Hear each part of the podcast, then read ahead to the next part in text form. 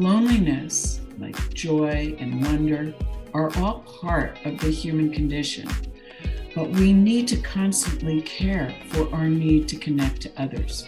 Hey, everybody. Thank you so much for joining us on a new episode of Fuck Fear. Ah, we are into the new year, and I'm kind of glad that we, we're into a new year. 2021 was uh, crazy. 2020 was just as crazy. But you know what? We're going to keep moving through and and try to make the best of it and and try to remain as positive as we possibly can.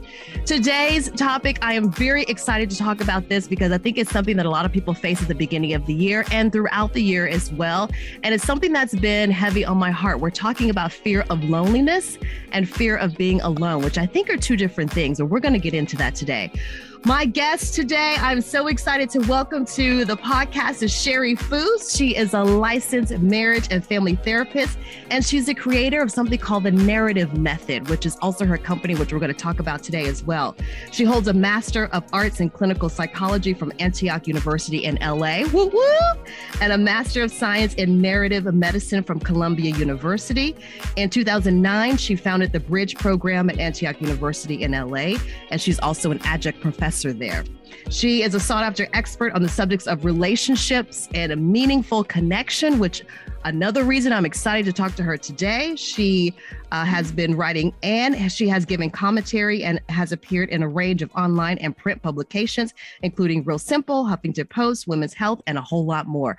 Welcome, Shari. I am so excited to see you and so excited to welcome you and have you as a guest today. Well, you know, I am excited to be here. well, I start off every episode with asking my guests one question, which is What is your greatest fear? Mm. my greatest fear is being ignored. Oh. My greatest fear is being invisible and excluded. Hmm. I would say that that is something that I never take well to. It really freaks me out. Yeah. So, can you talk about that in terms of like how it affects you in personal life and in business? Yeah. And I, first of all, I love that you asked me that in this moment because it made me think of something I had never put together before. Yeah. You know, we tell our stories so many times. We tell them in our heads and we say them out loud. And when we meet new people, we sort of feel compelled that you, you need to know this story and this in order to really understand me. Well, one of the things um, that I realized was a result of my childhood. I, I, came from a messed up family and I was an abused kid and put down all the time and blah, blah, blah. But um, maybe even worse than being put down was to have your excitement put down. Mm. Uh, and, you know, when you're a child or an adult and you just are filled with wonder about something new or about a possibility or a fresh way of seeing something, that is almost like your life's force. And depending on who quells it and how, it can have a really big, big impact.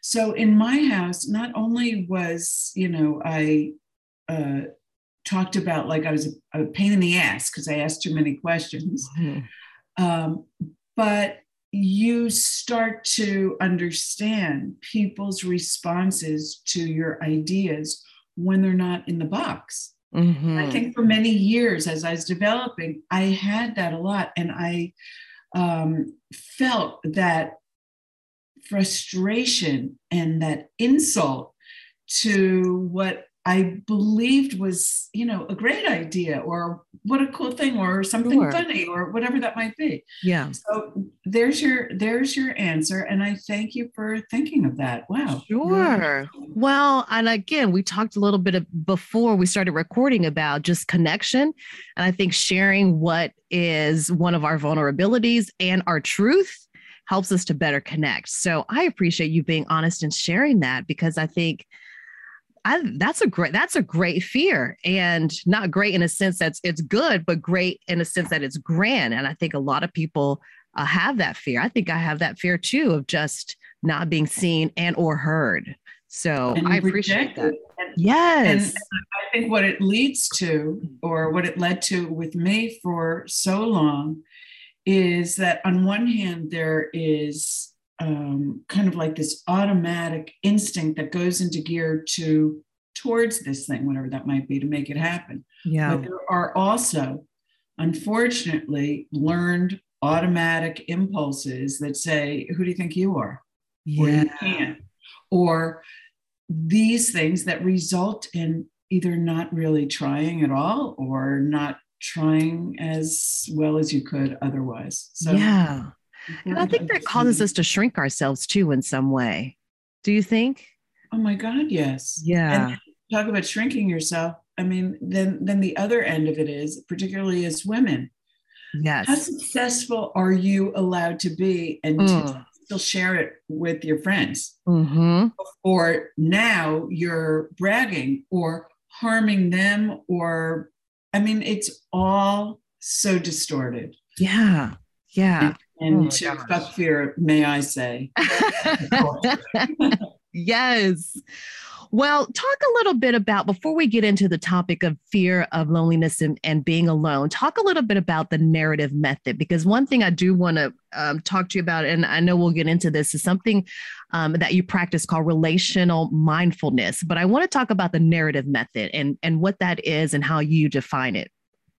The narrative method is a group experience that has been developed into programs and products that people can do on their own.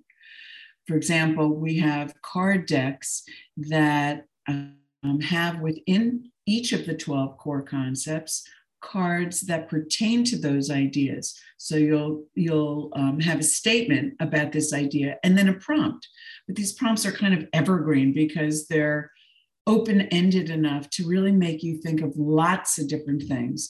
Mm-hmm. So those prompts evoke a story. You can put together your own group.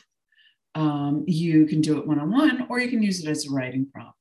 We also offer free Zooms to the public every week um, where people can come. Uh, some of them are conversations that we have inspired by videos or art or other cool things, and others are writing groups. Mm-hmm.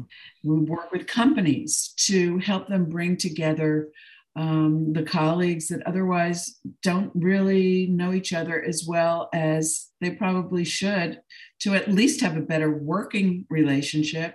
But also, by the way, how about better, uh, I don't know, working culture? Yeah.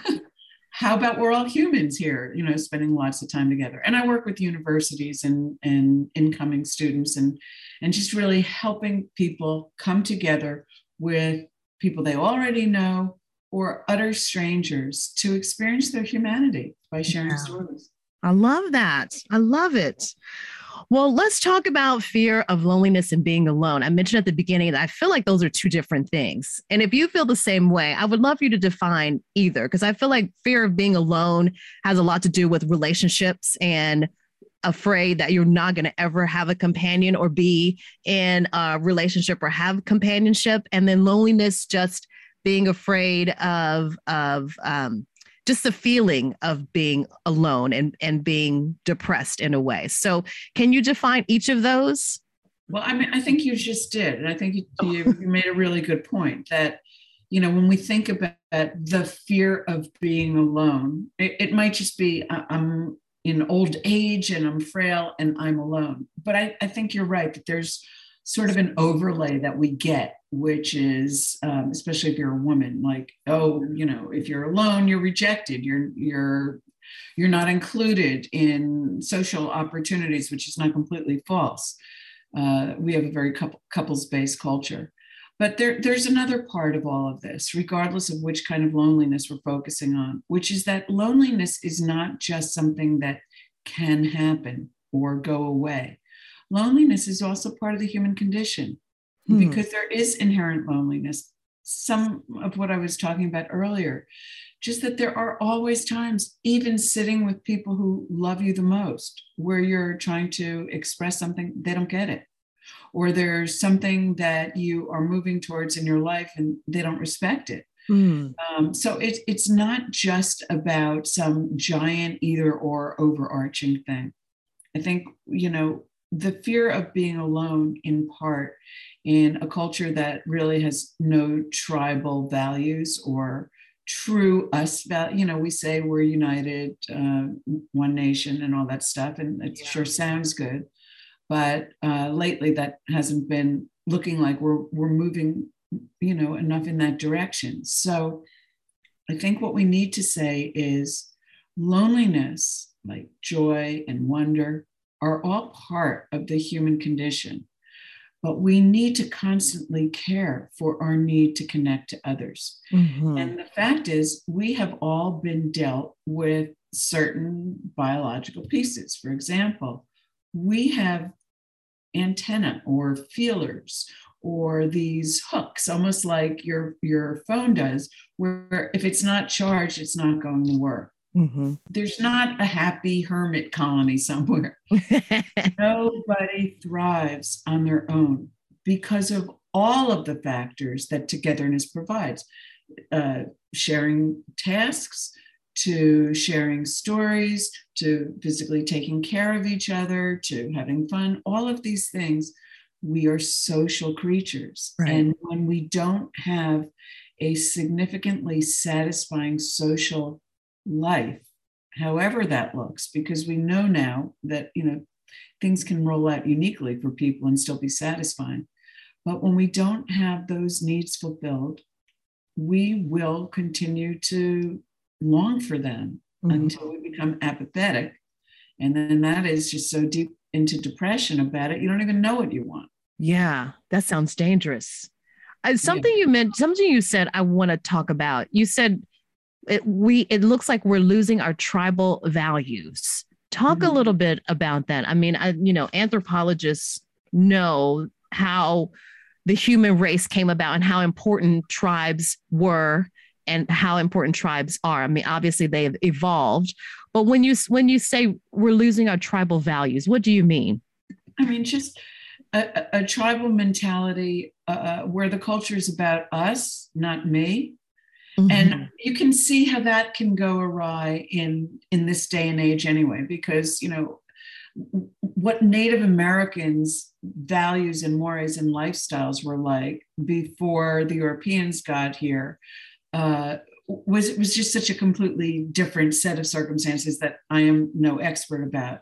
But what I do think we have lost from not being able to learn from them and other tribal cultures around the world is that sense of oneness and without the or ubuntu or you know with without that value on something bigger than myself. Mm-hmm. not just because it inspires me to feel good about myself but because we're like a bunch of ants here and no one human um, is capable of doing enough in their own life to have it take care of the planet so everybody's got to be engaged. And I think that that the way we live in this culture, it's about me winning, me making the most money. Uh, look at what I have. Um, I have a name bag item. Like, really? Like, I'm going to be your advertising, but whatever.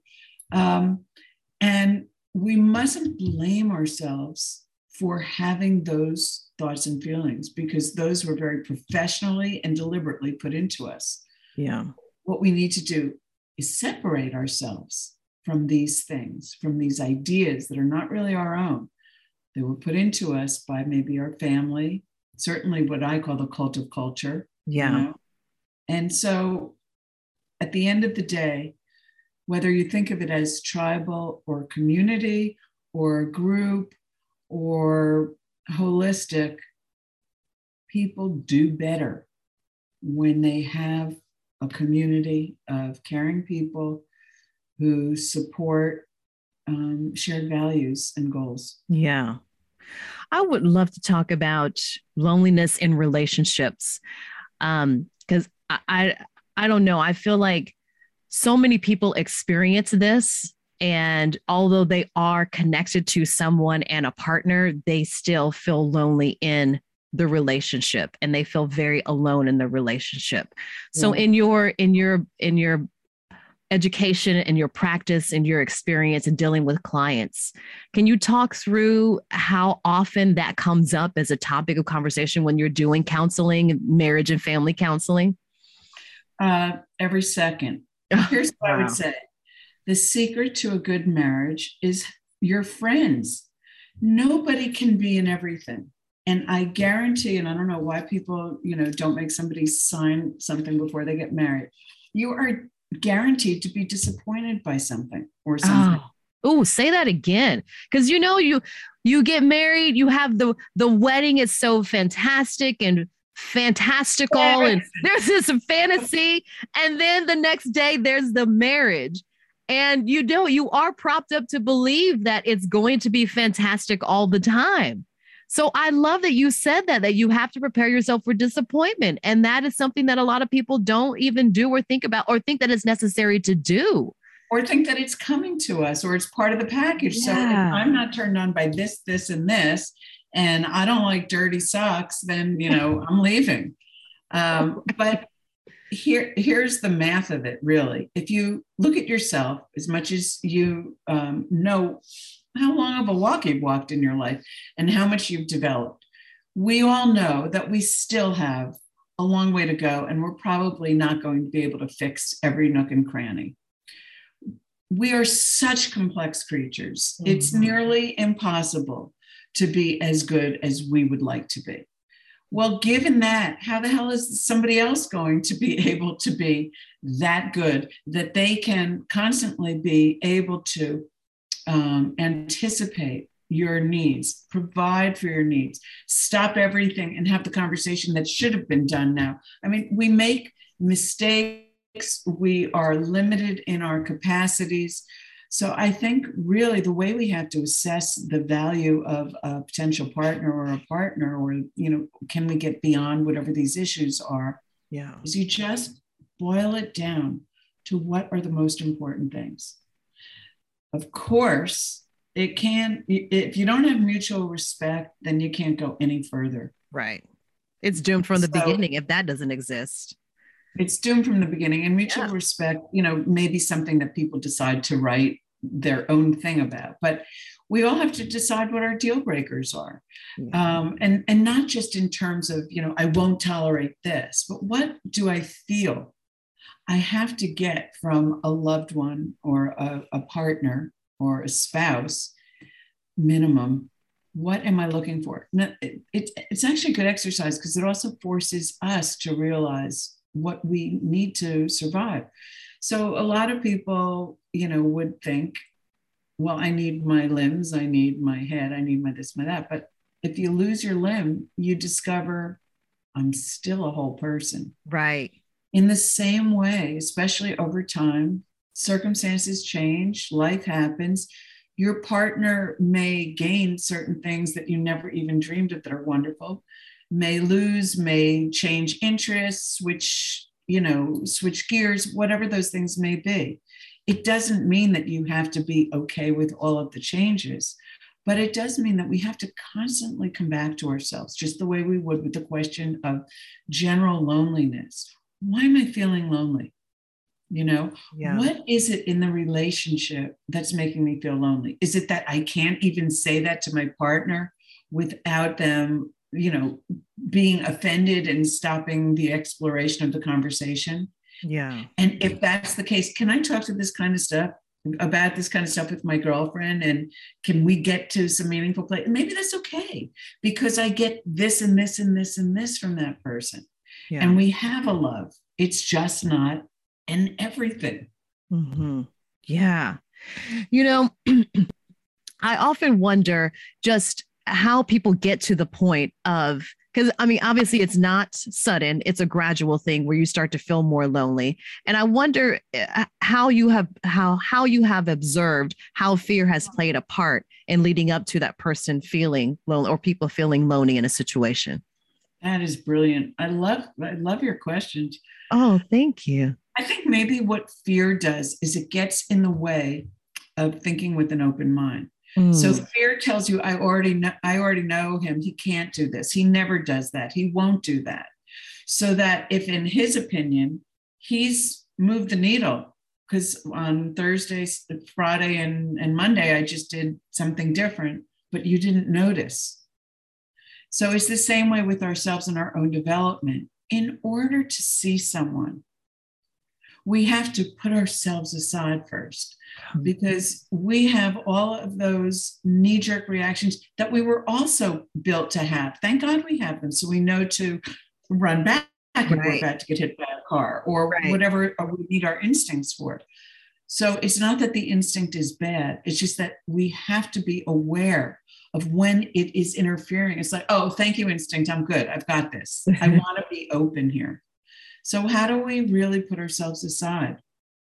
The first thing is if you're going to have an important conversation with someone, I mean, someone that you care deeply about, so you're more or less both willing to, to be vulnerable. It's really important to make sure before you start is this a good time? Mm. Because if it isn't a good time, even though you may feel up to here and I can't hold it in anymore, you really don't want half their attention. So make sure it's a good time. And that's just a wonderful, simple, but profound sign of respect. I don't right. want you to burn yourself out if it if you can't be present right now.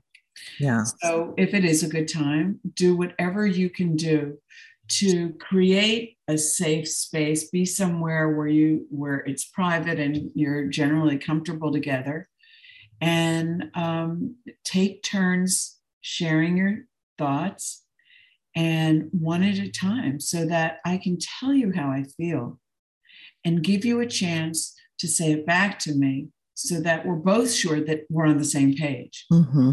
And then when I know that you get it, I can tell you more. We could keep going or take a break and then let me hear what, what your thoughts are. And it's very uh, deliberate. So it, it's not like some kind of free flow. You say, you know, whatever's coming to mind, I say whatever's coming to mind. That's playing and that's fantastic. But we're yeah. not going to get to bottom line deep, difficult feelings unless we feel that when I'm going there and I am just opening up every vulnerability to tell you how, how little I feel and how stupid and insignificant and you know blah blah blah blah yeah i really don't want to tell you that stuff while you're uh texting. right. Right. Call me picky you know? Uh whatever. Oh my gosh tell me about it. I you know technology has become a great interrupter but also a great benefit, but also a great interrupter and a divider of connection, relationship, and communication. Oh my God. I can't tell you how many people have told me that they have been broken up with through a text. I'm like, what's happening? what is happening? Or people are not talking to each other anymore, like talking, actually engaging in conversation with each other, minus a device. Yeah. It's really uh, oh. it's unfortunate. Um, yeah, I have to say when I went completely online uh, because of the pandemic, and we started doing these. We used to do these live salons, and you know, so much of the work is based on eye contact and really reading people's body language and facial expressions eye contact is, is actually okay um, online and body language above your shoulders works um, but despite what we lose, there's something else that we get. And there's a, a level of intensity and close up where, you know, in, in many cases, you're seeing people closer up and sort of allowed to stare at them and mm-hmm. study them in ways that you might not, that might be a little socially um, uh, invasive, I guess. Um, so I think it's it's not technology's fault. It's just that technology doesn't have a brain. It just does what it's told. Yeah. So I think we have to reel it in and say, you know, it's good. It's good for this. Um, it's not good for that. It's really ill-advised for serious uh, conversation, whether yeah. it's business or personal. It, you know, look at the impact of a capital letter or an exclamation point or a yeah. font or today i had to go for um, just a routine medical test and i always cringe when medical personnel say things like um, like the, uh, the dentist office will say open wide for me And I'm like, what did you ever do for me? aren't, aren't you supposed to take care of me? I'm going to open wide for you. I am so shocked by that all the time. So this time it was, um, okay, so put on, you know, the, the robe and open it to the front for me. I, am sorry, we just met. I right. have no desire to ever do anything for you. I don't know you like that. but it's a really, you know, I mean, and I think narrative medicine has made my ear more acutely attuned to stuff like that. But regardless, the point is still this that every communication, every look, every way that we breathe or harumph or roll our eyes or take a beat, all of mm-hmm. those things are part of the communication. The words comprise 7% and I don't really know how somebody came up with that number. I, yeah. I, so I, I, don't usually say it, but it, it's really mostly the the body language and environment that shape our words. Yeah, right. Tell me, um, what are some of the other things that your clients tell you about their experiences with loneliness and being alone? Well, it's funny. Uh, I'm thinking of this this uh, there, there's there are some very successful sort of type A men who are very powerful and either because just because they're so powerful it's a turn on to women or because they're powerful and they just became quite expert at getting women and so i think what often happens is after their zillionth relationship, and I'm being very nice to use the R word, but they're insatiable mm. because they always know that there's someone else. Mm. And that kind of loneliness is so gigantic because most of us don't have access to the whole world, right?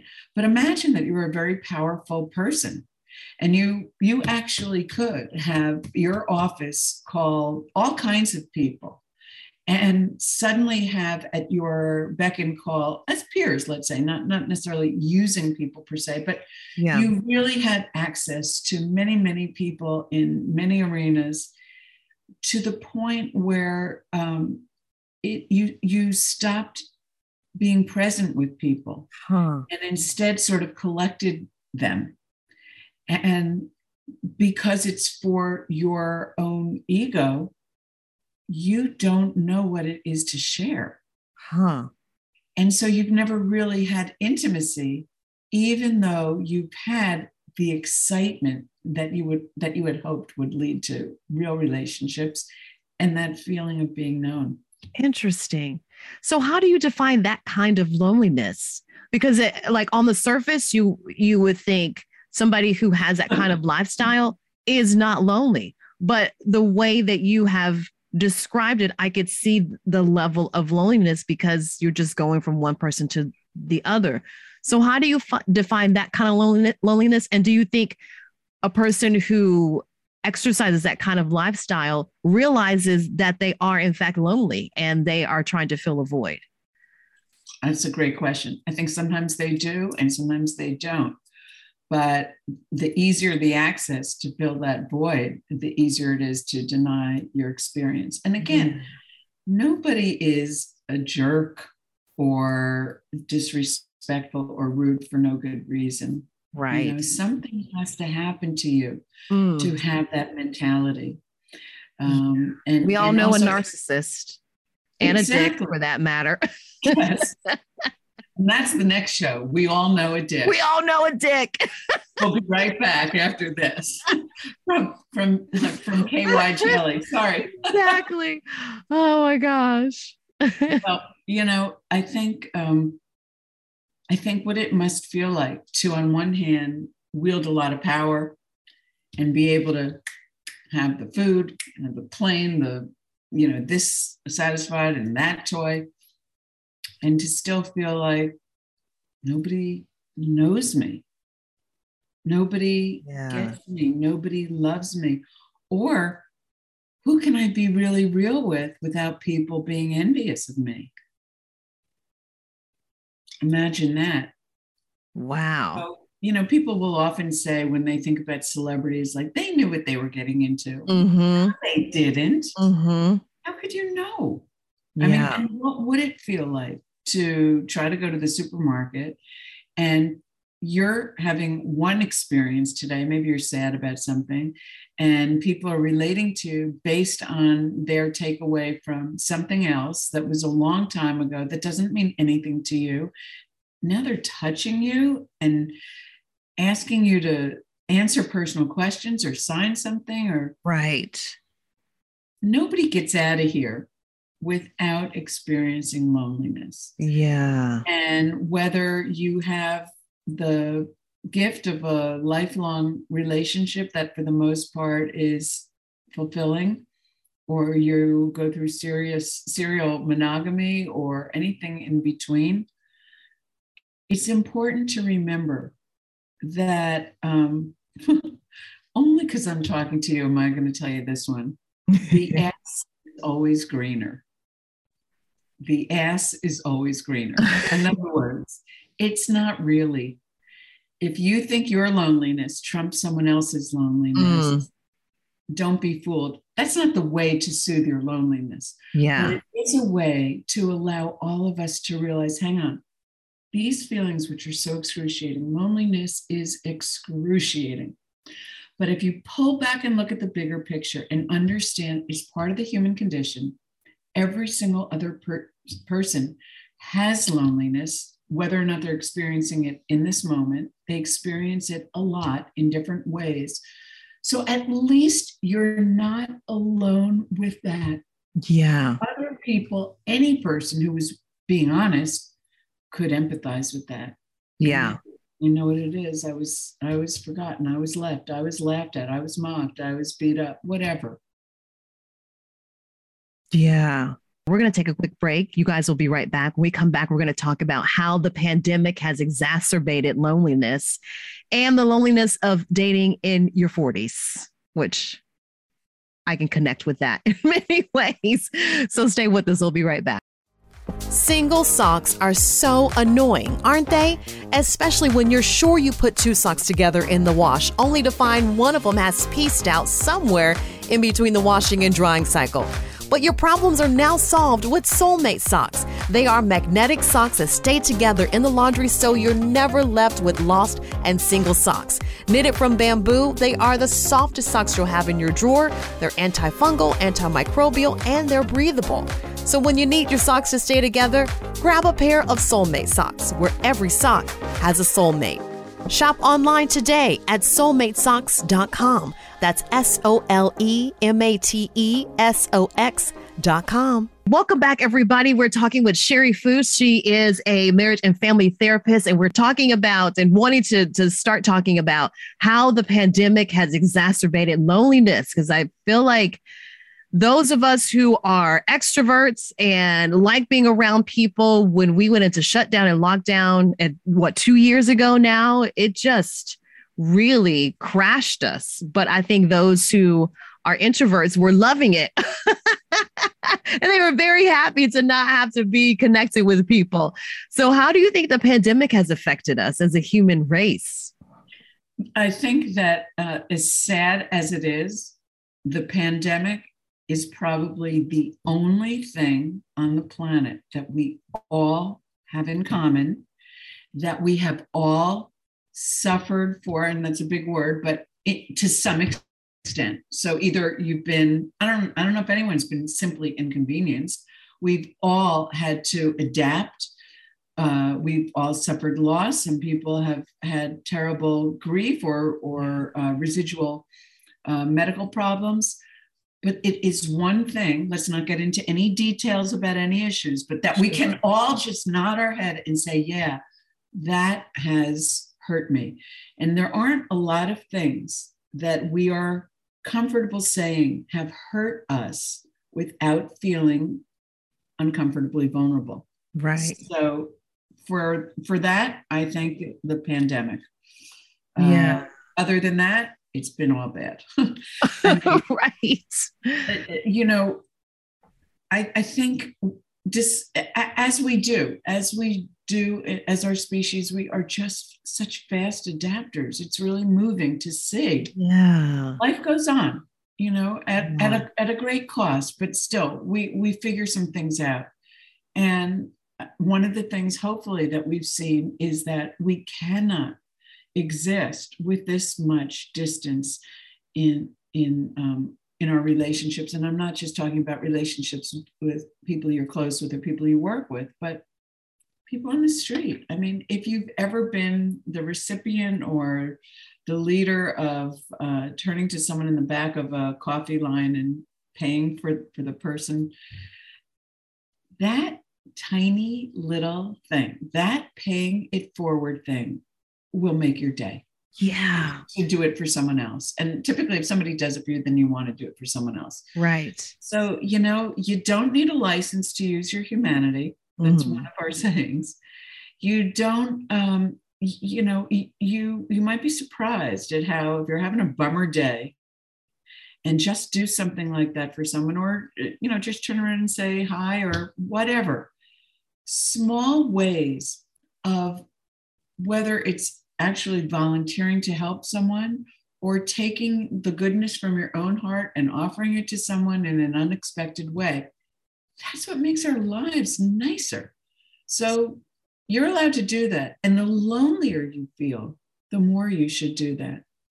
Loneliness mm. is a selfish state. And I don't mean selfish with an, uh, a, a, negative um, uh, negative imposition upon it but it is. It, when we're lonely we're just we're thinking about ourselves. Yeah. Once you get out of that to think about whoever might be in front of you then you are suffering your loneliness less and maybe even alleviating it by a momentary or more meaningful connection. Yeah i love that. I love that. I would love to talk about fear of being alone when it comes to being in a relationship, out of relationship, and thinking about starting a new one. Um, particularly dating in your 40s, because there is a lot of loneliness. And I think people who are who have moved on from from past relationships do have a fear of being alone and feeling like they will never find the the love that they want, the companionship that they want, and and and the level of uh, respect they want in a relationship. So, can you talk about that? I would say they're right. you will never find. Look, you're a genius at what you want. If there's nothing else you're a genius at, you're pretty damn good at that. You may not always admit it to yourself, but I would say to anybody make a list and be clear like, is height your number one thing? And if not, put it back at the bottom of the list. Mm-hmm. Is, um, you know, uh, romance is, you know, shared um, the, the, shared passions for for um, things that we do in life is whatever those things are get clear about those things but don't Im- impose over that your fantasy. It's okay to have your fantasy. We all do. But we don't want to confuse our belief that in order to be good enough for us or to make us happy, this person has to nail all of these arenas. Yeah. Because they can't, because we can't. If we could, we'd be fine alone. But nobody has everything. Yeah. Yeah. Oh my gosh. I think that crashed a lot of people's dreams. you know what? I hope it opened their umbrella because yeah, really, right. It's also, I'm here to tell you that you don't need all that. Yeah. fantastic. Because yeah. once you start waiting for your partner to come through with delivering the least they can do according to your own fantasy that is like nowhere in their wheelhouse anyway but as soon as you start letting go of that, then you can realize, okay, here is something that I have a need for sharing music with, with people. I like to sing, he doesn't like to sing. So, all right, I- I'm going to look into other opportunities for me to do that. And that will open another part of my life. Whatever those things are, it's not that you have to abandon your dreams, but you can't ask one person to fulfill all of them. Yeah, yeah, yeah, yeah. Something you practice called relational mindfulness. How does that apply to um, what we're talking about today and just fear and fear of loneliness and being alone? Yeah. Relational mindfulness is, it's like um, when we talk about mindfulness or meditation or yoga, all of these kinds of beautiful practices that are for me. This is for us. This it harkens back a little bit to you know the conversation we had earlier about what does it mean to be a tribal community. To be mm-hmm. to have your relationship um, and your relationship with others in general come before yourself. Now this is not something that's any kind of like perfection model. It's a mentality. It's a mentality of generosity to not just realize that that person is trying to do their best or that person can't fulfill all of my fantasies. But just to also realize that as much as like how could you not realize that you do that and then i'm going to feel like this?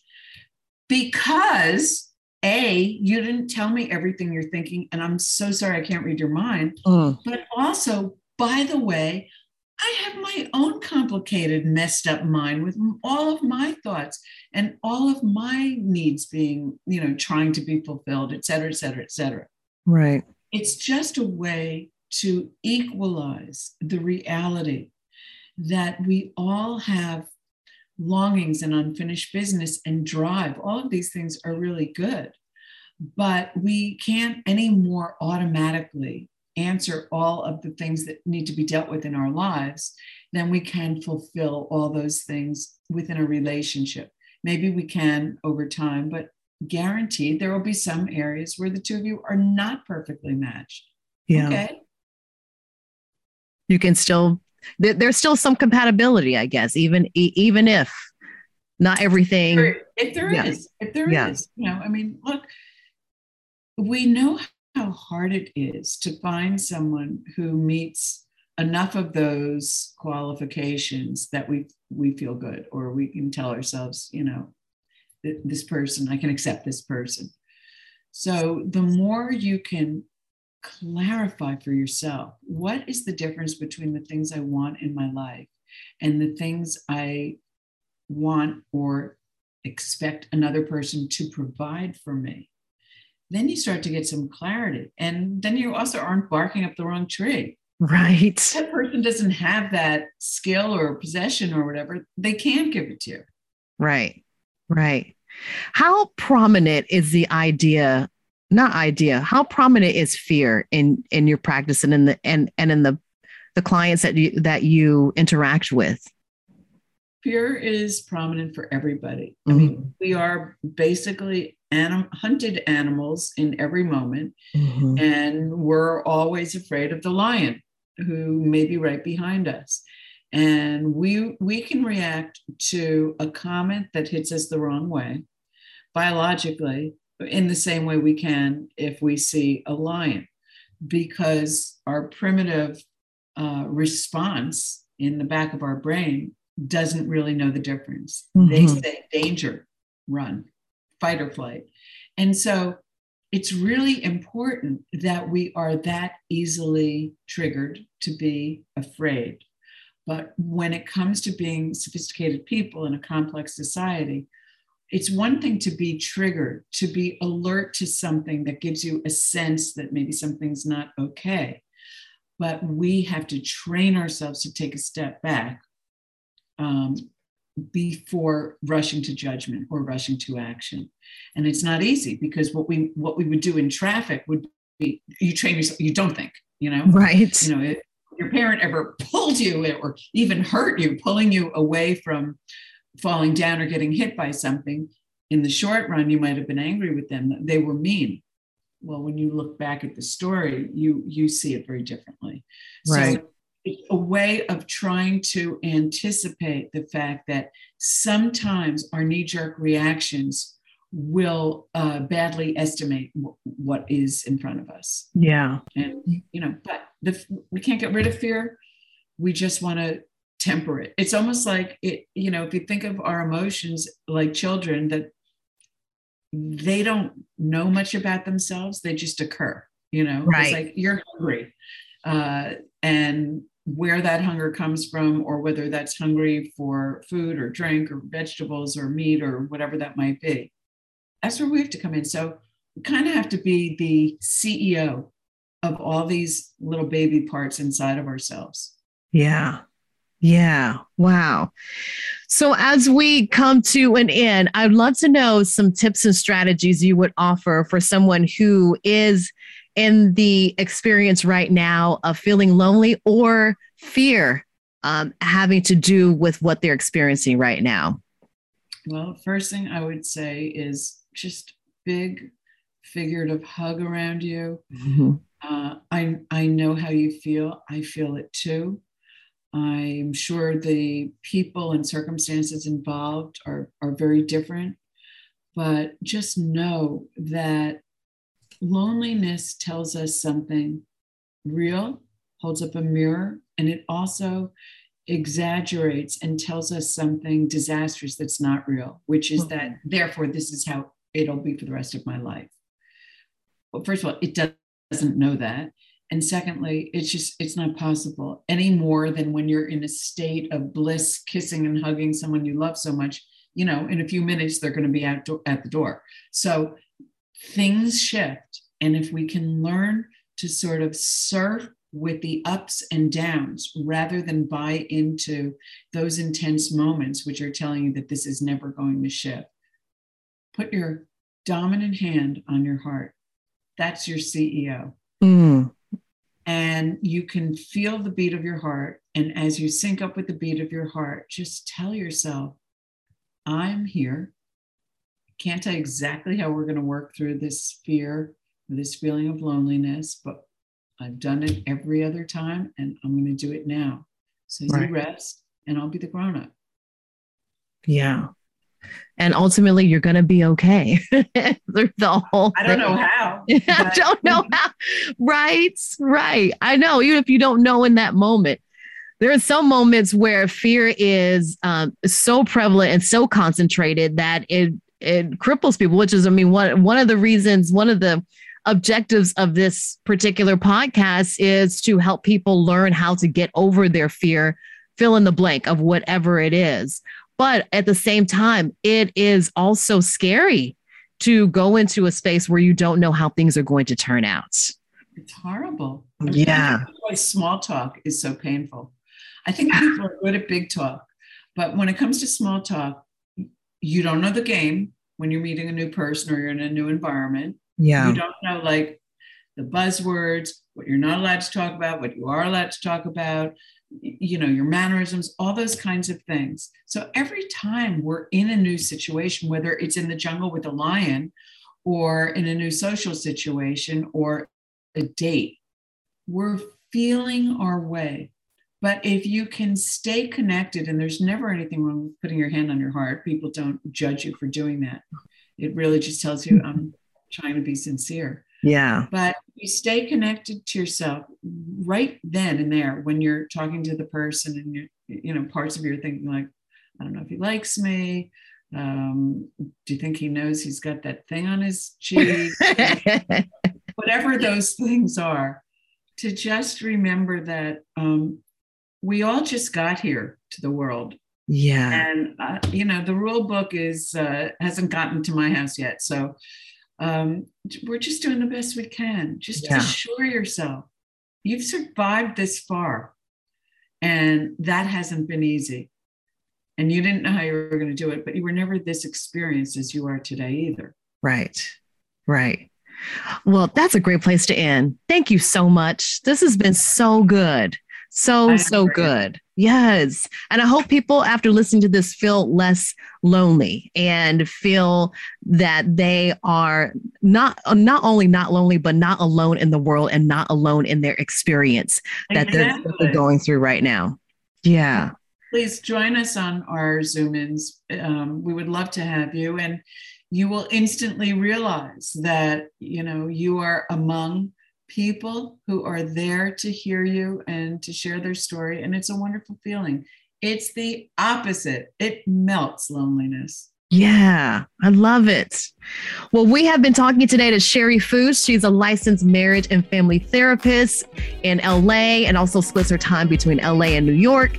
I'm going to have a couple of links uh, in the description of this particular episode to her website, The Narrative Method, and um, and some of her information as well. Sherry, you are so great. I'm so happy to make this connection with you. Thank you so much for taking the time. And be sure to listen to other episodes. We have had some very good episodes so far this year. Fear of losing yourself in a relationship, which is a three-parter and mm-hmm. also fear of failure, which is also fresh and new and ties into, I think, what we've been talking about today. So be sure to catch other episodes as well. Thank you so much for joining us today on another episode of Fuck Fear. I hope today you say fuck fear to whatever it is that you're facing. Have a great day, everybody. Coming up on a new episode of Fuck Fear, let's talk about how other people project their fears onto you. That's on the next episode. Be sure to subscribe if you haven't already. If you feel led, I'd love for you to write a review, check out other episodes, and as always, thank you for listening.